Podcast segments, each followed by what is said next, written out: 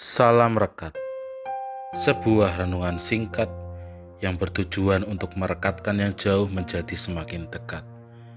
Rekat dari Jumat 24 Desember 2021 diberi judul Terang yang Besar. Rekat dari ini dilandasi firman Tuhan dari Yesaya 9 ayat 2 sampai 7. Nazar ini diambil dari ayat 2 bangsa yang berjalan di dalam kegelapan telah melihat terang yang besar. Mereka yang diam di negeri kekelaman, atasnya terang telah bersinar. Demikianlah firman Tuhan. Saudara yang terkasih dalam Tuhan, ketika kita mengalami mati listrik di malam hari, tentu suasana sangat mencekam sudah gelap, listrik mati, tidak ada penerangan sama sekali. Tentu ketika kita menghadapi persoalan seperti itu kita mengharapkan segera nyala listrik atau segera kita dapat mendapatkan terang sehingga kita dapat melihat dengan jelas segala benda yang ada di sekitar kita.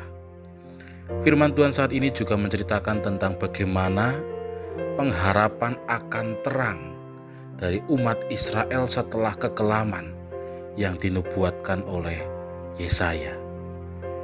Firman Tuhan saat ini dimulai dengan sebuah ingatan akan masa lalu, akan penghukuman yang dirasakan oleh umat Israel. Namun, meskipun mereka menghadapi penghukuman, mereka pun meyakini bahwa penghukuman itu tidaklah untuk selamanya. Kehancuran Yehuda akan ditutup dengan sebuah misi penyelamatan. Terang yang besar akan datang ke dunia ini melalui keturunan Daud yang baru dan akan hadir di dunia ini. Saudara yang terkasih di dalam Tuhan, tidak dapat dipungkiri sudah hampir dua tahun kita hidup dalam kegelapan, kita hidup dalam suasana tanpa pengharapan.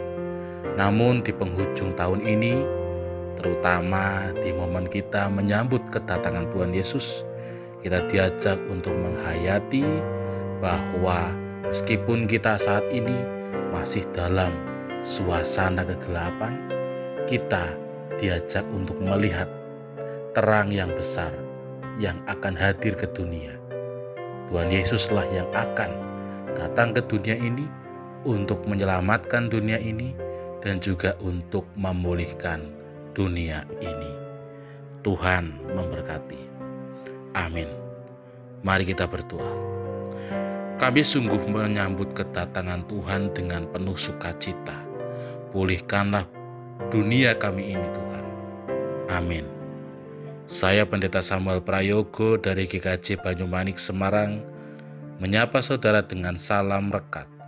Sebuah renungan singkat yang bertujuan untuk merekatkan yang jauh menjadi semakin dekat.